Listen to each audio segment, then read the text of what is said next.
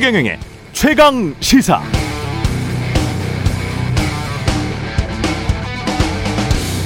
네, 설 연휴 잘 보내고 계시죠? 명절 맞아서 민족 대이동 예고되고 있는데요. 안전운전, 코로나 방역 수칙 잘 지켜서 안전하고 즐거운 연휴 보내시길 바라겠습니다. 최경영의 최강시사, 오늘부터 사흘간 설 특집으로 함께합니다. 1부에서는 세계 경제의 흐름을 전문가들과 함께 살펴보는 4프로쇼 준비되어 있고요. 2부에서는 어지러운 사회의 책을 통해 길을 찾아보는 시간, 책에서 길을 찾다 역사편입니다. 성공회대학교 교양학부 한옥구 교수님, 그리고 역사 앤 교육연구소의 심용한 소장과 함께합니다.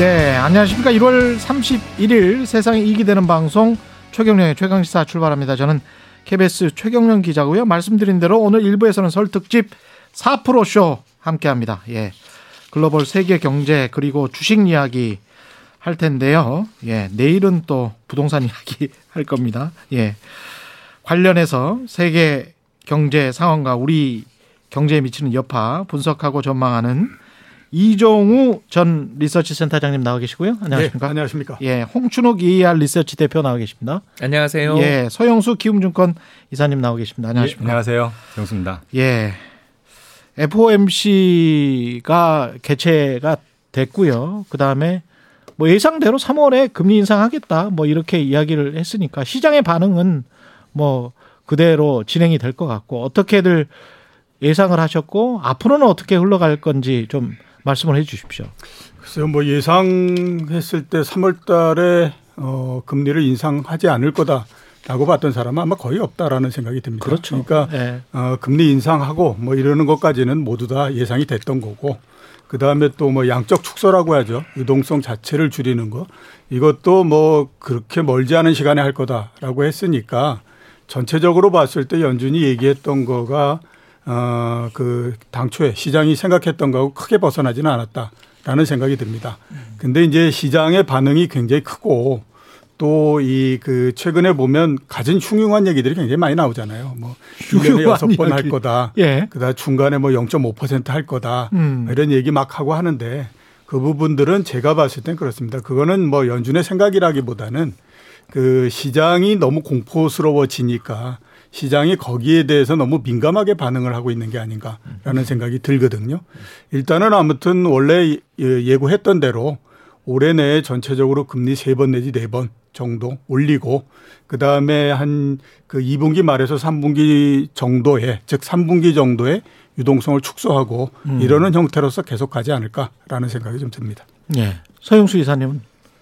저는 이쪽이 전문가는 아니니까 조금 다른 시각에서 예. 예, 말씀드릴 수 있을 것 같아요. 우선은 우리 이제 경제 분석하시는 분들은 물론 우선 데이터 중심으로 얘기하는데, 저는 좀 체감적인 측면에서 좀 얘기를 드릴 게 있어요. 뭐냐면 질적인 분석. 예. 예. 우선 인플레이션이 미국이라는 이런 큰 나라에서 7%의 인플레이션이 발생했다. 이거는 엄청난 그 어떤 사회적 갈등을 이야기할 수 있는 부분이고요. 한편으로 저희가 지금 서치를 해보면은 우리 미국의 평균적인 중산층의 삶이 있는데 이게 상당 부분 좀 무너져 있는 상황이에요. 그래서 이런 부분들은 어쩔 수 없이 지금 정치적으로 나타날 수밖에 없고, 올해 11월 중간선거에 이런 부분들이 반영될 수밖에 없거든요. 따라서 11월이라는 어떤 기간을 두고 어느 정도 인플레이션 문제를 해결해야 되는 그런 상황인데, 예. 과연 이 기간 동안 충분히 금리를 올려서 이런 문제를 해결할 수 있을까? 더군다나 지금의 상황은 단순한 돈 푼데 따른 인플레이션뿐만 아니라 공급 문제까지 같이 겹쳐 있기 때문에 돈을 다시 회수한다고 해서 인플레이션이 원하는 만큼 안 잡힌단 말이에요. 예. 그러니까 더욱더 인플레이션의 문제를 해결하는 데 따른 금리 인상은 더 세게 할 수밖에 없는 불가피한 상황이 놓여 있다는 거죠. 그런데 예. 문제는 뭐냐면 이번에도, 과거에도 그랬고요. 이번에도 그렇고, 결국에는 하루라도 빨리 이런 조치를 취한다라면, 다시 말하면 인플레이션을 어느 정도 해소하기 위해서 뭐 기준금리를 올리던 아니면 지금 돈을 푸는 것을 다시 이제 회수하던 이런 조치들이 취해야 되는데 모두 이루어지지 않았다는 거예요. 말로만 얘기하고 결국엔 또 미뤘다는 거예요. 또 미뤘다 이렇게 네. 보시는군요. 네. 예. 결국 그렇게 된다라면 타임허리즌이 어쨌든 간에 11월까지는 어느 정도의 성과를 내야 되기 때문에 나머지 남은 기간 동안에 어떤 조치들은 더욱더 어쩔 수 없이 발작적으로 행동이 나올 수밖에 없다. 발작적으로? 이게 이제 다른 편에서 생각하는 예, 이 시나리오예요. 0.25% 올리는 게 아니고 막 0.5%씩 올릴 수 있다. 만일에 이거를 2020년도 초중반부터 금리를 점진적으로 올렸다라면 이 문제는 그렇게 크게 생기지 않은 이유인데 지금 늦췄잖아요. 타이밍을. 그러면 하루라도 빨리 올렸어야 되는데 또 이번에 또 미뤘잖아요. 3월로. 예. 예. 그렇다라면은 결국엔 남은 기간은 11월까지 남은 기간은 몇 개월 안 남아 있는데 그 기간 동안 뭐 저기 FOMC 회의는 몇 번 안 남아 있는데 예. 몇 번을 올릴 수 있냐 이거죠. 그러니까 이제 그러다 보니까 거기에 대한 우리가 이제 예상하는 게 더욱더 좀 걱정을 많이 하고 예, 이러지 않나 이렇게 생각을 합니다. 홍준호 박사님은 어떻게 보십니까? 올해 선거가 있다는 게 네, 많은 어려움을 주는 거고 네. 그리고 이제 왜 지난해 안 올렸냐라고 이야기하면 이제 파월 연임이 결정이 안 돼 있었죠. 그것도 정치적인 이유 때문에. 예, 뭐 예. 사실 파월을 연임시킬 거냐를 둘러싸고 마지막 순간까지 좀 되게 갈등했던 것 같고 11월이 돼서야 결정했잖아요. 예. 그렇기 때문에 진작 이렇게 의사결정이 이루어졌으면 파월 입장에서도 그렇게 작년에 되게 비둘기파적이었잖아요. 금리 인상이나 이런 거에 대해 가지고 좀 이렇게 점진적으로 하겠다. 또 안에 연준 내에서의 멤버들의 금리 인상 점도표 보더라도 지난해 9월까지만 해도 뭐 올해 한두 번. 그렇죠. 예, 그러던 게 12월 돼서야 세 번으로 바뀌었거든요. 그런 걸 생각하면 일단 그런 일정 문제가 있었던 게 확실히 그건 맞는 말이고요. 이제 두 번째로 미국 소비자 물가 상승률 7%인데 이 7%가 연준이 할 수 있는 게 없다라고 이야기한 서영수 이사 말에는 동의하는데 그러면 연준이 금리를 인상해봐야 인플레를 잡을 수 없는 거잖아요. 그러니까 이게 참 어려운 문제라는 거죠. 그런데 이제 두 가지 말씀을 하셨거든요. 서영수 이사는 금리로 해결하는 방법, 그 다음에 이제 공급망 이야기를 하셨단 말이죠. 근데 사실은 우리가 모두가 다 알고 있는 게 이 모든 게 코로나19 이전에 시작된 미중 갈등으로부터 비롯된 공급망의 붕괴, 게다가 이제 코로나19가 터지면서 그게 가속화돼 버렸어요. 그러면서 불락화되는 경제가 되고 사실 미국, 중국의 싼 임금, 싼 노동력, 싼 물가가 전 세계로 전이가 되면서 우리가 그동안 이렇게 싼 물가를 향유할 수가 있었는데 그게 이제 더 이상 그런 시대가 오지 않는다. 또 미국 유권자들이 굉장히 중국을 싫어하는 상황에서 바이든이 과량 중국과 타협을 해가지고 뭔가 인플레이션을 잡을 수 있겠느냐?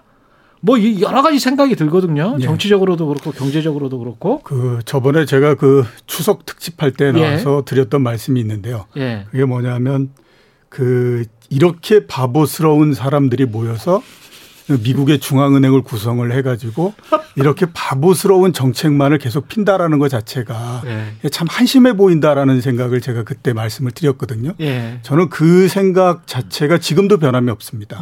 왜냐하면 그 코로나19가 발생하고 바로 직후에는 모두가 굉장히 그 공포에 휩싸여 있기 때문에 당연히 굉장히 강력한 정책의 필수가 있어요. 그런데 2020년 하반기 정도 들면 그때서부터는 그림이 보이거든요.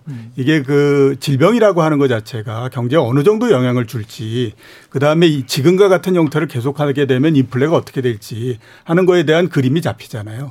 그때서부터 이미 대응에 들어가야 되는 건데 작년 내내 가만히 있다가 이제 올해 들어서 갑자기 지금 난리를 치면서 막 이렇게 하는 거잖아요. 예. 그러니까 작년도까지 그 해야 될 때 안 했던 거를 가지고 한 번 잘못을 한 거예요.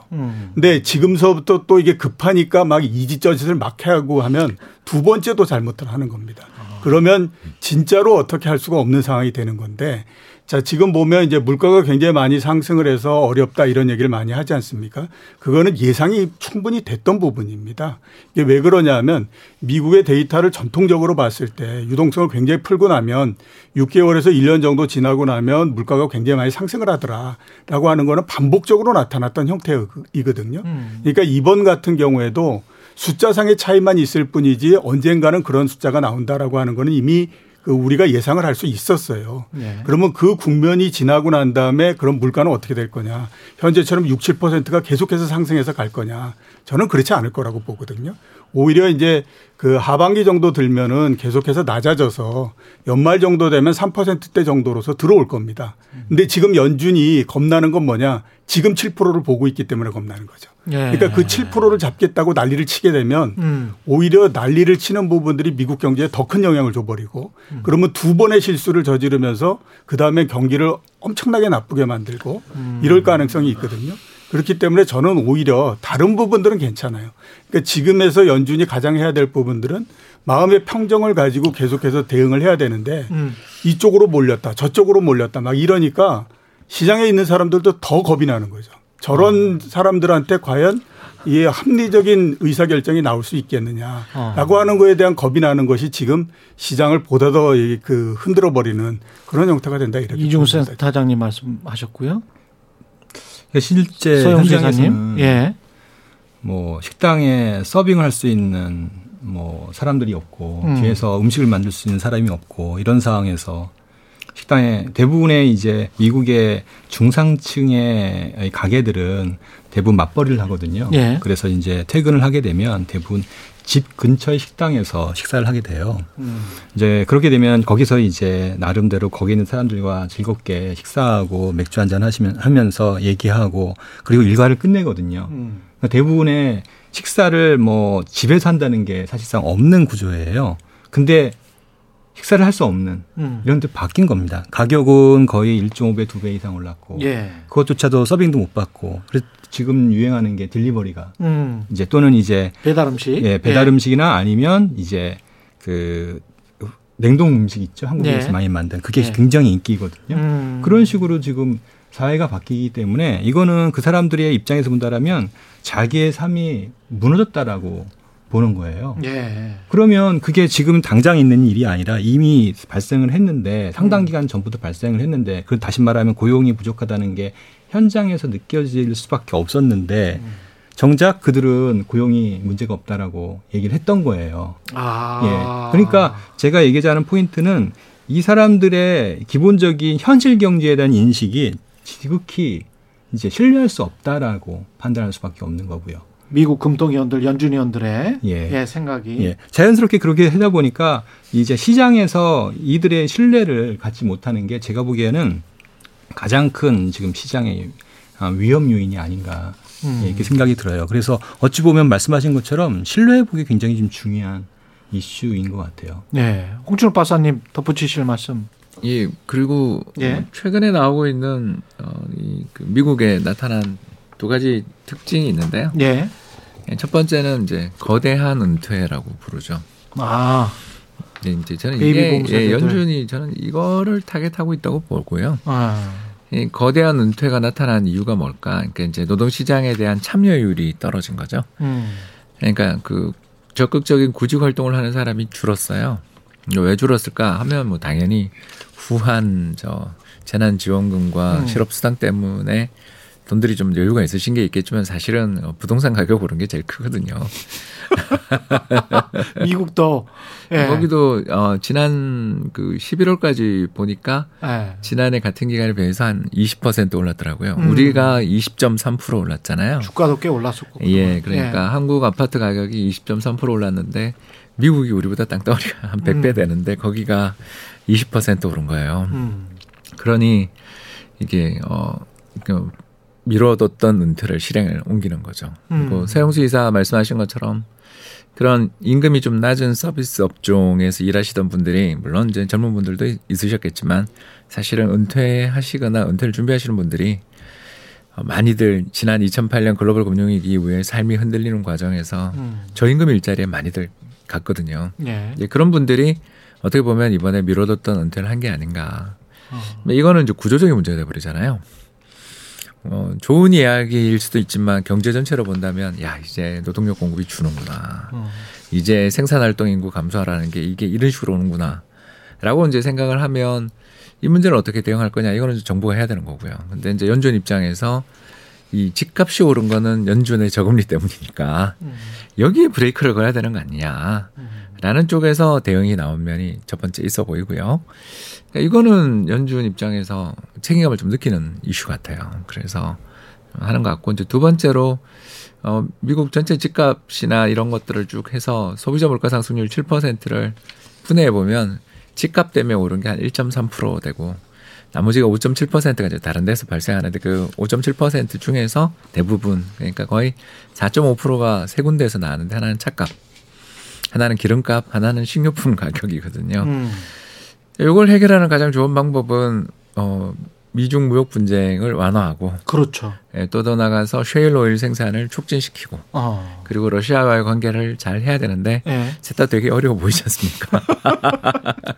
예, 그래서 특히 이번에 하원에서 압도적인 찬성으로 통과된 새로운 법이 하나 있는데, 그 법이 바로 중국 제재법이 하나 통과됐거든요. 예. 아직 상원에서 통과 안 됐습니다. 근데 그 법의 내용을 살펴보면 쉽게 얘기해서 홍콩의 민주화 문제에 대해서 우려를 표명하면서 중국산 제품에 대해서 계속 제재를 하고, 더 나가서 중국에서 다른 나라로 이전하는 그런 기업들에 대해서는 이익을 주겠다라는 그런 내용들을 조금 다수 담고 있어요. 예. 이런 걸 보면 저 역시 뭐 금리 인상하고 하면 집값의 급등세가 좀 잡히고, 또 집값의 급등세가 잡히면 이 거대한 은퇴가 좀 진정되면서 노동시장에서 벌어지고 있는 이 뭐랄까요, 이렇게 좀 부족 사태, 노동력 부족 사태는 좀 진정돼서 서서히 떨어질 여지는 있는데, 요 세 가지 아까 이야기했던 다른 요소들, 예, 탄소 배출 제로를 2050년까지 하겠다고 선언했는데 그것도 인플레이션의 요인이죠. 예, 이걸 지금 누가 새로 착공을 할 거냐. 그러니까 30년 안에 모든 비용을 다 뽑고 이익을 내야 되는데 현재 유가가 유지된다는 보장이 있느냐라고 생각하는 수많은 투자자들이 셰일 오일에 대한 투자를 꺼리고 있을 거고요.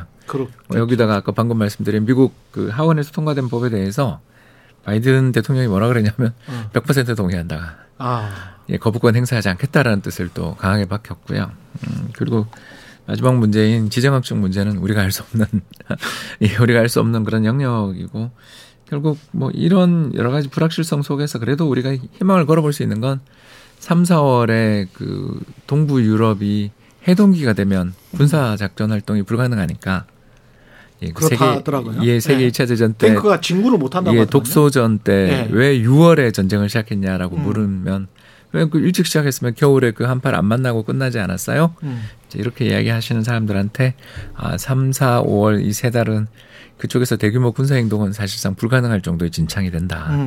이런 이야기를 이제 저희들이 많이 하는데, 이런 부분을 생각하면 좀 이 문제가 잘 해결되는 게 인플레에서 가장 중요하고 연준의 또 금리 인상의 속도를 저하는 요인이 아니겠는가, 이렇게 볼 수 있겠습니다. 근데 이 중국 같은 경우에 미국이 지금 올해 2022년에 한 22조 달러 되고 중국이 한 18조 달러 정도 되는 그 정도 규모일 텐데, 저 성장률과 과거의 성장률 덕분에 사실 세계 경제에 혜택 본 것도 많지 않습니까?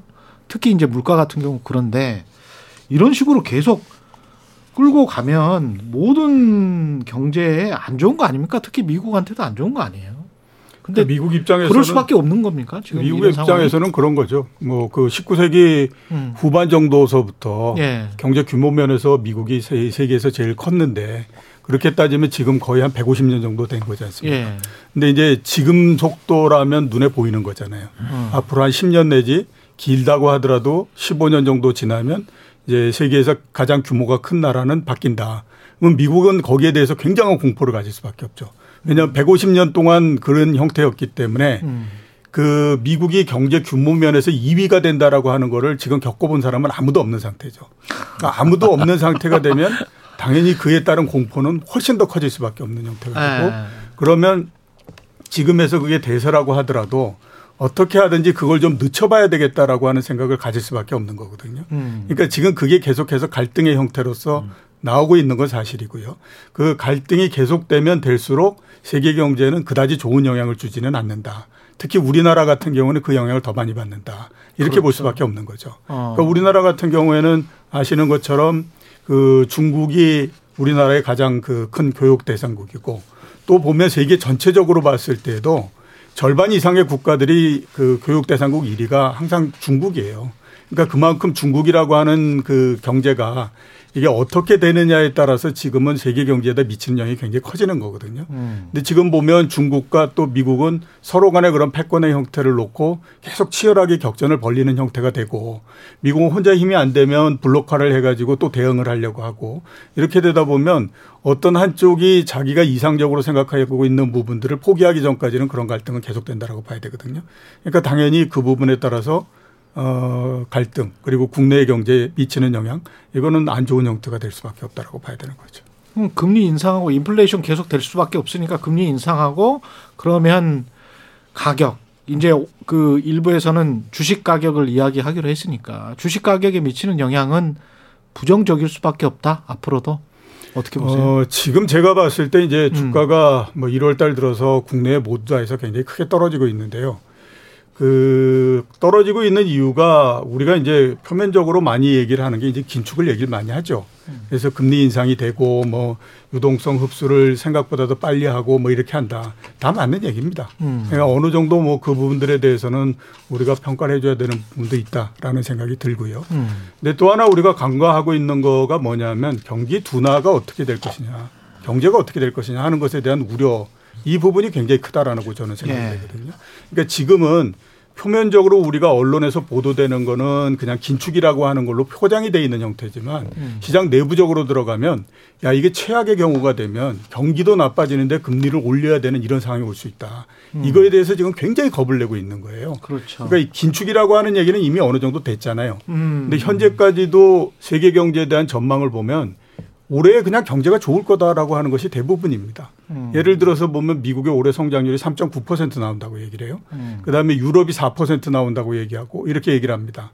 자, 근데 작년 같은 경우에는 재작년에 마이너스를 크게 했기 때문에 유럽 경제가 뭐 4, 5% 성장을 할 수 있다라고 봐야 되죠. 근데 유럽 경제가 지난 25년, 30년 동안 1% 이상의 성장을 그러니까요. 하지 않았던 나라인데, 네. 지역인데 그게 올해 4% 성장을 한다 그러면 왜 4% 성장을 하는지에 대한 답을 내놔야 되잖아요. 근데 그 답은 없어요. 그냥 모두 다 표만 나와 있는 거예요. 그렇게 되면 이런 형태가 되면 그다음에 어떤 그림이 나오느냐. 올해 내내 나오는 숫자들은 항상 전망했던 것보다 낮은 형태가 나오는 거죠. 그러면서 야, 이거 뭔지 모르지만 경제가 이거 삐걱거리기 시작하는 것 같다. 이렇게 되면 시장이 거기에 대해서 가져야 되는 공포는 진짜 큰 거거든요. 사실은 2019년이나 2018년과 비교를 해보면 세계 경제 성장률이 뭐 4%에서 3%로 내려간다고 하더라도 그렇게 사실은 좋은 건데, 예, 그때랑 그렇죠. 비교를 해보면. 근데 사람들은 예상보다 계속 낮아지니까 안 좋게 느껴지고. 예, 그렇죠. 그게 지금 가격을 떨어뜨리는 역할을 하고 있는 거고. 그런 형태가 된다라고 봐야 돼요. 다른 두 분도 동의하십니까? 예, 이제 펀더멘탈 말씀하셨으니까 이제 수급적인 측면. 예, 항상 이제 주식 가격은 이제 펀더멘탈과 이제 수요와 공급에 의해서 결정되는 거니까 같이 봐야겠죠. 우리가 이제 주식 투자하시는 분들이 크게 나눠진다라면 이제 외국인 투자자와 기관, 개인인데, 기관과 개인은 결국엔 큰 그림에서는 같다라고 봐야 될 것 같고요. 외국인과 개인 이렇게 나눠서 볼 수 있을 겁니다. 그러면 이제 금리 올린다라면은 당연히 이제 뭐 헤지 펀드를 비롯한 해외 이제 투자자들이, 우리나라 같은 경우에는 롱텀 펀드보다는 조금 숏텀 펀드들이 많으니까 당연히 이제 매도가 지금 늘어나는 게 불가피해 보이고요. 그럼 이제 이거를 그동안에는 이제 국내 개인 투자자들이 받아왔는데 얼마나 이제 받을 수 있냐, 이게 이제 중요한 이슈가 될 거예요. 그걸 충분히 받아서 그거를 엎으면은 가격은 충분히 오히려 올릴 수도 있는 거고, 예. 그렇지 않고 그걸 못 받는다라면 결국에는 떨어질 거예요. 그러면은 이제 우리가 알아야 될 거는 개인 투자자의, 그동안에는 우리가 개인 투자들을 많이 분석을 안 해왔어요. 왜냐하면 한국의 시장이 주로 외국인의 중심에서 이루어졌기 때문에, 예. 이쪽으로만 많이 했는데, 저희는 이제 이 내국인 개인 투자자들의 수급 동향, 그다음에 거기에 자금 여력, 이런 것들을 굉장히 중요하게 보는데요.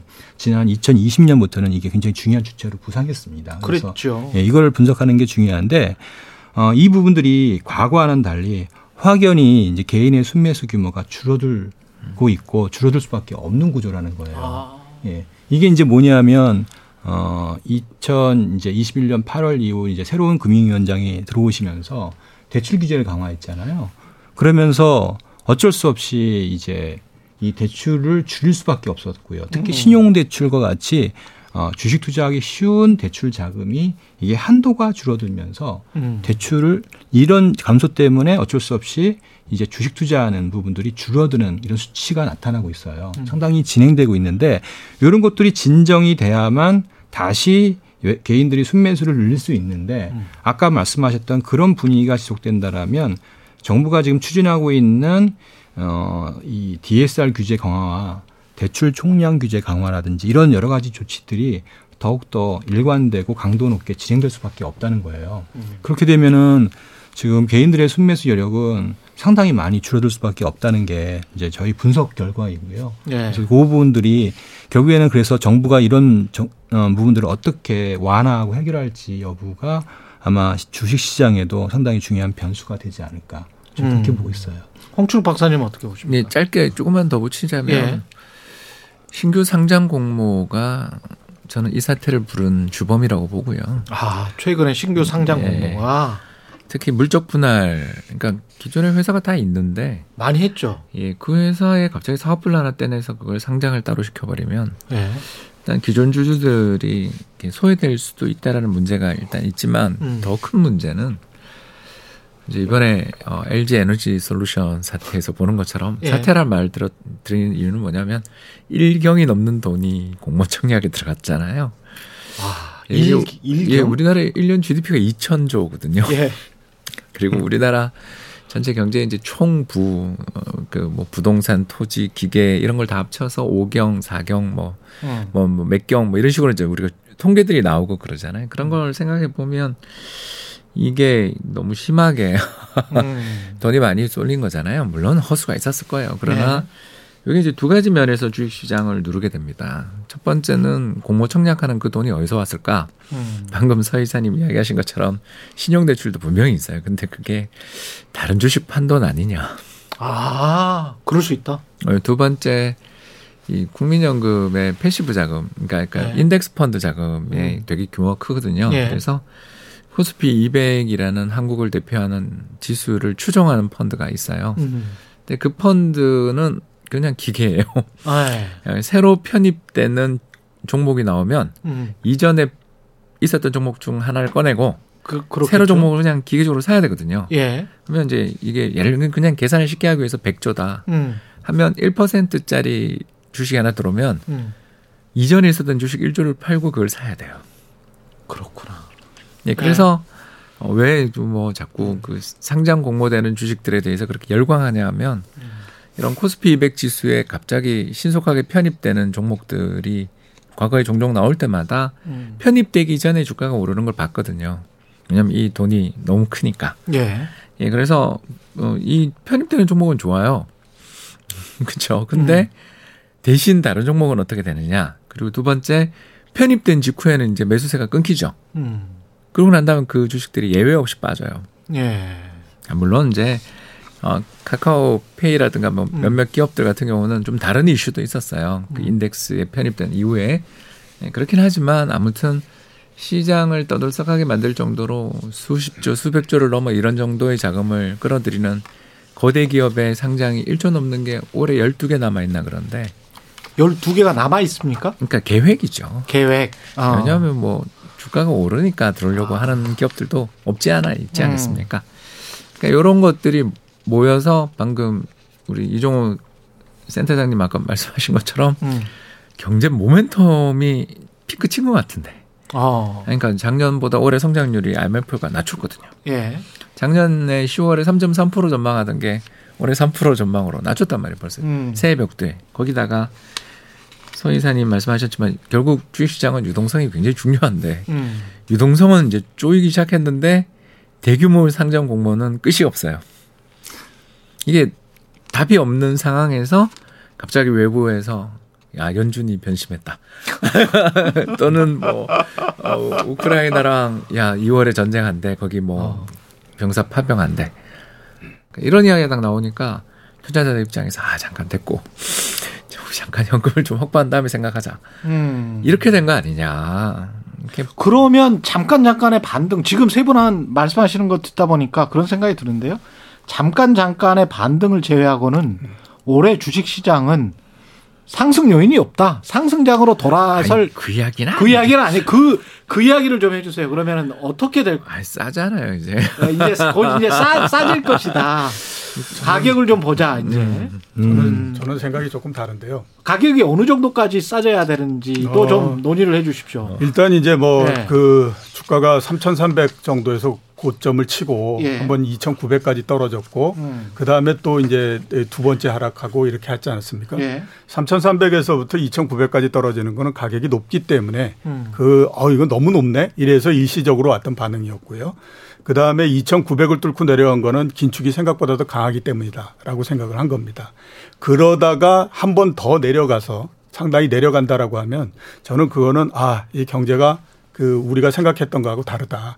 경제가 완전히 꺾여서 이렇게 내려가는 것 같다라고 하면 그때 더 내려가는데 전체적으로 그럼 어느 정도 내려갈 거냐 한번 생각해 보면요. 예가 있습니다. 2018년도 같은 경우가 있는데 2018년도가 2017년도가 굉장히 좋았어요. 경제도 좋고 그다음에 반도체 쪽에서 돈도 많이 벌고 그래서 사상 최고의 이익을 내고 그래가지고 코스피가 2,600까지 상승을 했거든요. 그게 이제 거의 연초였었는데 그때 전망들을 어떻게 했었냐면 2018년 내에 주가는 3,000을 간다라는 얘기를 했어요. 근데 2,600에서부터 떨어지기 시작을 해서 그해 말 정도가 되면 30% 정도가 하락을 합니다. 근데 왜 그렇게 됐을까라고 생각해 봤더니 2018년도 지나면서 경기가 굉장히 안 좋아졌고요. 그 해만 보면 그 이익이 30% 정도 2018년에 비해서 줄어버렸어요. 전망치에 비해서는 40%가 줄었어요. 그렇게 되다 보니까 주가가 계속해서 하락을 해서 결국에는 2000포인트 밑으로 내려가서 그냥 한 해 동안 30% 이렇게 하락하고 하거든요. 그래 올해를 한번 이렇게 생각해 보면요. 작년 7월 달에 고점을 쳤잖아요. 거기서부터 이렇게 생각했을 때 만약에 올해에 우리가 생각하는 것처럼 경제가 잘 안 된다. 그래서 미국의 경제 성장률이 지금 한 4%, 3.9% 이렇게 나올 거라고 생각하는데 실제로 해봤더니 2% 초반 나오더라. 이렇게 되면 이거는 제가 봤을 때는 주가가 3,300 대비해서 거의 30% 정도 하락한다라고 봐야 되죠. 30% 하락한다. 예. 그렇게 되면 대충 답이 나오잖아요. 거기다가 1,000포인트 이상 하락하는 거예요. 예. 거기다가 우리가 주가가 올라갈 때 한번 생각을 해보세요. 그 2020년도 11월 달 첫날서부터 주가가 올라가기 시작했거든요. 두 달 반 사이에 주가가 1,000포인트가 상승을 했어요. 그렇게 상승을 했는데 반대로 내려오지 못한다라고 하는 건 없는 거거든요. 그렇죠. 예, 그렇기 때문에 제가 생각했을 때는 기왕에 이제 긴축 이렇게 해가지고 중간 정도까지 왔고 마지막 한 방을 더 먹일 거냐 말 거냐 하는 거는 이제 경기가 어떻게 되느냐. 경기가 실제적으로 우리가 생각했던 것보다 나쁘면 실제로 작년 3,300포인트 대비 30% 정도도 하락할 수 있다. 그거는 3년 전에도 있었던 그 그림이니까 지금이라고 그게 안 나온다라고 볼 수는 없다라고 보는 거죠. 네. 어쨌든 사실 이제 제가 부동산도 좀 보는데 부동산도 올해 부동산은 별로 내일 준비돼 있으니까요. 그 좀 우울한 전망을 할 수밖에 없거든요. 그러면 부동산도 안 좋고 자본시장도 안 좋고 다 안 좋다는 얘기는 그거는 굉장히 큰 위기와 관련된 이슈거든요. 그래서 정부 입장에서 본다면 이 문제를 극복하기 위한 다양한 정책을 안 내놓을래야 안 넣을 수 없다. 정부에 좀 기대를 해봐야 된다. 네, 그래서 특히 새 정부에 어떤 이 자본시장 정책 이미 공약한 게 있거든요. 거기에서 약간의 힌트를 좀 우리가 찾아야 된다라고 보여집니다. 어떤 게 있죠? 우선은 여든 야든 봐야 될 게 가장 중요한 거는 뭐냐면 결국에는 이제 지배구조의 투명화입니다. 대주주의 횡포를 줄여서 현재 진행되고 있는 과도한 주식의 디스카운트. 그러니까 펀더멘탈의 변화는 정부가 막을 수는 없지만 적어도 지금 전개되고 있는 이 대주주의 횡포에 따른 과도한 디스카운트, 예를 들면 물적 분할이라든지 M&A 할 때 사실 대주주만 프리미엄을 가져가고 소수주는 거의 하나도 못 가져가는 피해를 오히려 보는 이런 형태의 여러 가지 행위들이 많이 진행되고 있는데 이런 것들에 대한 규제가 지금 공약에 많이 담겨 있어요. 두 후보 다 비슷한 공약들을 내놨네요. 네, 그래서 야당도 보면은 이제 M&A 때 의무 공개 매수 제도라는 거를 사실상 98년도에 이제 97년도에 도입됐는데 폐지가 됐던 거죠. 이걸 다시 이제 부활하겠다는 공약이 들어 있고요. 그다음에 물적 분할도 당연히 제한한다는 내용이 들어 있고요. 그리고 여당도 마찬가지입니다. 예. 그래서 이 부분에 대해서 상당 부분 디테일한 부분들을 많이 정리해서 이 대주주의 횡포 또는 소수주주의 이익 보호 그리고 배당에 대한 어떤 지원 정책 이런 것들이 상당히 많이 좀 들어 있습니다. 그래서 이렇게 시장 상황이 안 좋으면 정책을 안 할래야 안 할 수가 없다. 네. 적극적으로 취할 수밖에 없다. 이 부분에 한번 기대를 해볼 필요가 있고 이 종목들은 아마 성장주보다는 가치주 이런 쪽이 아마 해당되지 않을까 이렇게 생각을 합니다. 홍춘욱 박사님. 아니 싸다. 예. 네. 그게 이제 싸지고 있다. 싼 것과 연결될 수 있는 거죠. 예. 그러니까 서 이사님 말씀하신 것처럼 이제 디스카운트 해소되면 좋은 거고요. 그거는 뭐 저는 근데 기대 안 하고요. 예. 아 저는 뭐. 한두 번은 그랬냐? 예. 뭐 하도 속아서. 예. 네, 정치권에는 기대하지 않는다. 그냥 그건 만성화된 거니까 뭐 지난 10년 동안 바뀐 게 없잖아요. 네, 그래서 이제 그거 말고 좀 보수적으로 보자라고 하면 제일 믿을 수 있는 게 결국 뭐냐면 이 밸류에이션이라고 해서 주식의 이제 가치 평가를 봐야 되는데. 이종우 센터장님 말씀대로 30% 빠진다 그러면 이제 2,400인데. 그렇죠. 2,400 가면 그 PBR이라고 해서 예. 기업의 주당 순자산 가치가 있습니다. 그렇죠. 이제 사실 근데 이걸 갉아먹는 회사들이 지주회사들이죠. 그렇습니다. 이중 상장이 돼 있으니까요. 예, 그렇습니다. 아무튼 그래서 우리나라 상장 기업들의 PBR이 정말 정확하냐에 대해서는 참 판단하기 어려운데. 일단 그 지난해 연말 실적이 아직 다 반영이 안 된 수준에서 지금 얼마냐면 0.97, 0.98 정도인데 작년 4분기 실적 다 반영되고 결산하고 나면 아마 이게 좀 더 떨어져서 한 0.95 정도 보고 있고요. 근데 지금 2,700에서 그 정도인데 거기서 10%가 더 빠진다 그러면 이제 여기서 또 0.8배대로 가는 거 아니겠습니까? 예. 그렇죠. 0.8배대가 되고 또 올해 이익이 안 나는 건 아니니까. 그리고 또 우리나라는 배당을 안 하니까. 그렇죠. 잘 안 하죠. 잘. 15%예요. 예. 그러니까 이익의 15% 하거든요. 예. 20년 내내. 그러니까 그건 기대 안 하고요. 아무튼 그렇게 보수적으로 딱 가정을 해서 보면 올해 연말 이익이 굉장히 크게 감소한다 하더라도 연말 이익을 대략 계산해 보면 2,400 가면 0.8배가 깨질 가능성이 되게 높아요. 근데 이 0.8배가 깨진 게 우리나라 역사상 3번 있거든요. 언제냐면 97년 외환위기, 2001년 9.11 테러, 그리고 2020년 코로나 팬데믹 이렇게 3번이 우리나라 역사상 그 레벨이 깨진. 그러니까 상장되어 있는 기업들은 다 엉망이고 앞으로 적자밖에 날 일이 없는 기업들이다라고 해야 자기 회사 가지고 있는 자산 가치의 시장 평균이 0.8배 밑으로 가는 거 아니겠습니까? 예. 굉장히 극단적으로 비관적인 상황이 온 거죠. 그렇다면 물론 뭐 갈 수 있어요. 그걸 부인하려는 게 아니라 근데 지금도 0.9배가 깨지는 거잖아요. 사실 예. 여기서 조정을 받는다라면 그런 것들을 우리가 생각해 보면 물론 뭐 저는 여기서 추가적으로 10% 더 조정을 받으면 정말 괴로울 거고 그 경제가 흔들릴 수도 있다고 생각해요. 그러나 투자를 하는 사람 입장에서 보면 역설적으로 우리나라 경제가 그렇게 다 나쁜 거가 다 반영된 레벨이 그 정도 빠지는 거라고 한다면 여기서 10% 정도 최악의 경우 10% 추가 더 하락이 있다 하더라도 난 그건 견뎌낼 수 있어라고 생각하시는 분들은 있을 수도 있거든요. 지금부터 차근차근 매집해도 된다? 아니, 그러니까 그런 준비가 되 계신 분들이 있으세요. 준비가 두 가지잖아요. 예. 하나는 이미 저는 안 좋은 표현이지만 물려있다. 예. 이건 안 되는 거고, 이건. 예. 이건 안 되는 거고요. 이제 두 번째가. 현금을 가지신 분들. 예, 그리고 이제 두 번째가 이제 저희들이 이야기하는 것처럼 이제 멘탈이죠. 예, 멘탈. 이게 이종우 센터장님 말씀처럼 될 수 있어. 근데, 여기서 10% 정도라면. 감내하겠다. 감내할 수도 있고 또 그 뒤에 0.8배 깨지고 난 다음에 우리 경제가 또 그 뒤에 보면 아까 제가 이야기했던 그 세 번이 다 그 뒤 굉장히 나빠지긴 했지만 또 몇 년을 놓고 보면 되게 좋은 호황이 오던 시기랑 겹쳐지잖아요. 네. 물론 제가 너무 지나치게 낙관적인지 모르겠는데 우리 경제의 뭐 경쟁력이라든가 뭐 이런 게 완전 훼손되지 않는다라는 전제가 필요하지만 그런 면에서 보면 추가 조정은 있을 수 있지만 사실 현금성 자산을 갖고 있거나 특히 오늘 내일 다시 이야기하겠지만 부동산이 좀 불안하다고 생각되는 분들한테는 거꾸로 그렇죠. 주식이 지금 벌써 먼저 조정을 받았으니까 그렇죠. 좋은 투자의 대안도 될 수 있는 그런 국면 아니냐라는 생각도 듭니다. 지금 뭐 시간이 얼마 안 남아서 세 분한테 그 이야기를 여쭤보고 싶어요. 지금 쭉 수렴하는 종목군이나 산업군이 있어요. 사실은 제가 이렇게 쭉 들어보니까 내수주 위주로 내수주와 방어주 위주로 투자하는 게 맞지 않나라는 생각이 세 분 말씀 듣다 보니까 막 그런 네. 생각이 들거든요. 네. 어떻게 생각하십니까? 산업군들은.